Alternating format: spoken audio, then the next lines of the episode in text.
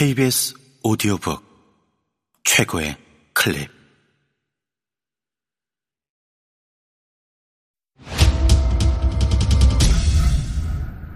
KBS 오디오북.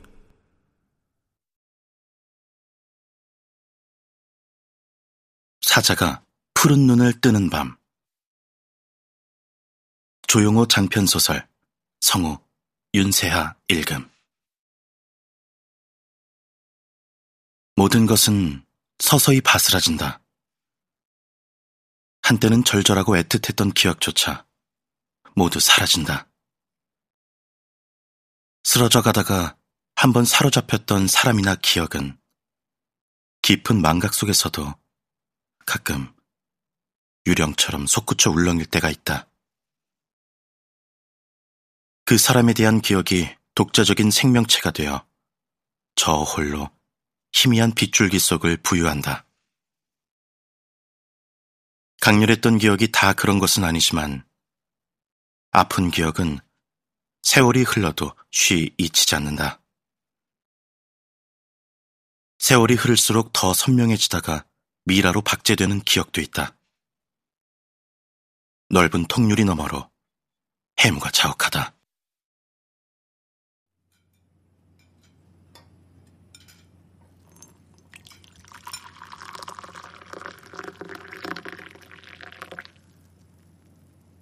여자는 해물을 등지고 앉아 청귤청에 따스한 물을 붓는 중이다.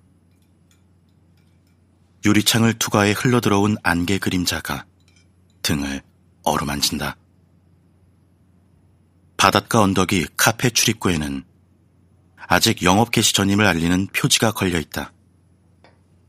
안개가 감싼 이 공간에는 여자와 나뿐이다. 청귤 향이 퍼진다. 제가 그렇게 닮았나요? 두꺼운 안개 접현 공기에 파동이 일었다. 천장에 매달린 전등이 여자의 얼굴을 주홍색 파스텔 톤으로 비춘다. 잠시 시선을 창가 쪽으로 던지던 여자가 김이 오르는 청귤차를 내밀며 다시 말한다. 닮은 얼굴 하나로 너무 흔들리시는 거 아닌가요? 여자의 말은 틀리지 않았다. 얼굴이 닮은 것만으로 인연의 고리를 찾는 것은 어리석은 일이다. 햄릿식으로 말하자면 그녀와 꼭 닮은 사람은 거울 속에 있는 단 한 사람뿐일 것이다. 세월을 뛰어넘어 예전 모습 그대로 그녀가 나타났다는 사실에 흥분하긴 했지만 두 사람의 확연한 나이 차이는 두말할 필요도 없이 여자가 그녀와는 다른 존재라는 사실을 웅변하고 있다. 여자는 그녀를 마지막으로 보았을 때보다는 늙었고 지금 어딘가에 살아있을지 모를 그녀보다는 많이 어리다. 그녀보다 늙었고 그녀보다 어린 것이다.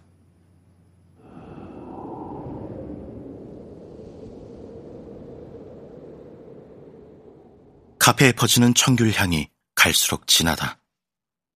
그때 우리는 세상의 외딴 골목으로 도피하는 중이었다. 바깥 세상에 많은 인연들을 두고 왔지만 우리는 더 이상 도망갈 곳 없는 절벽 앞에 이승의 초라한 텐트를 친 셈이었다. 우리 말고는 아무것도 아니었고 아무도 없었다. 필요한 물건들을 사러 읍내에 나갔다가 그들에게 잡힌 건 바닷가 집에 머문 지 열일 남짓 지난 뒤였다. 그녀에게 돌아가야 하는데, 그녀에게 알려야 하는데, 어떠한 방법도 생각나지 않았다. 그들에게 잡혀가 고문을 당하면서도 그녀의 행선지, 우리가 같이 머물렀던 그곳을 발설하지 않는 것만으로 겨우 그녀에 대한 사랑을 지켜야 했다. 그것만으로도 나는 죽을 만큼 고통스러웠다. 세월이 흘러 세상은 바뀌었지만 그날 이후 그녀의 소식을 들은 적이 없다. 살아있는지 죽었는지 살았다면 어디에 있고 죽었다면 어디에 그녀의 뼈가 묻혔는지 뼈가루라도 어디에 뿌렸는지 알고 싶다. 알아야만 한다.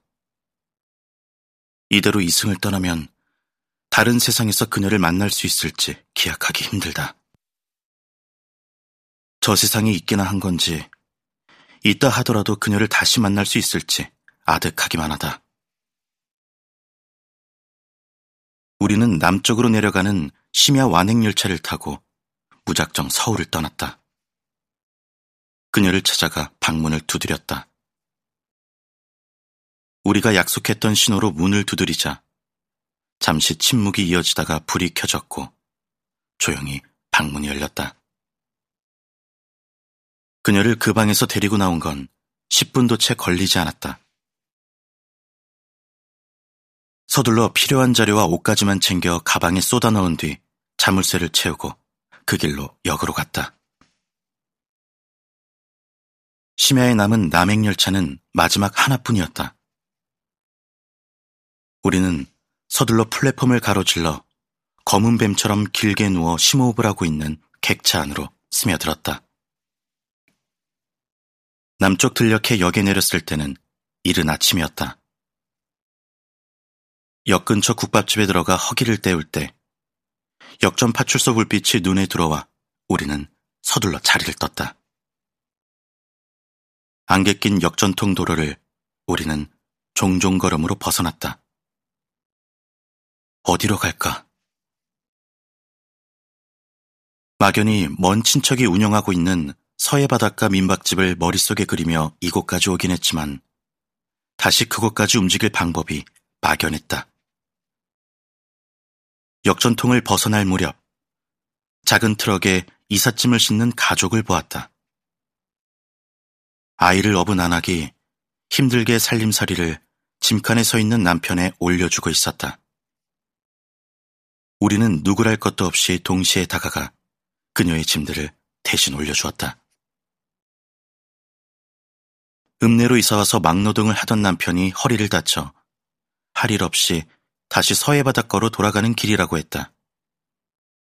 우리는 그 이삿짐 트럭 짐칸 낡은 살림 도구들 사이에 웅크리고 앉아 그곳에 갔다.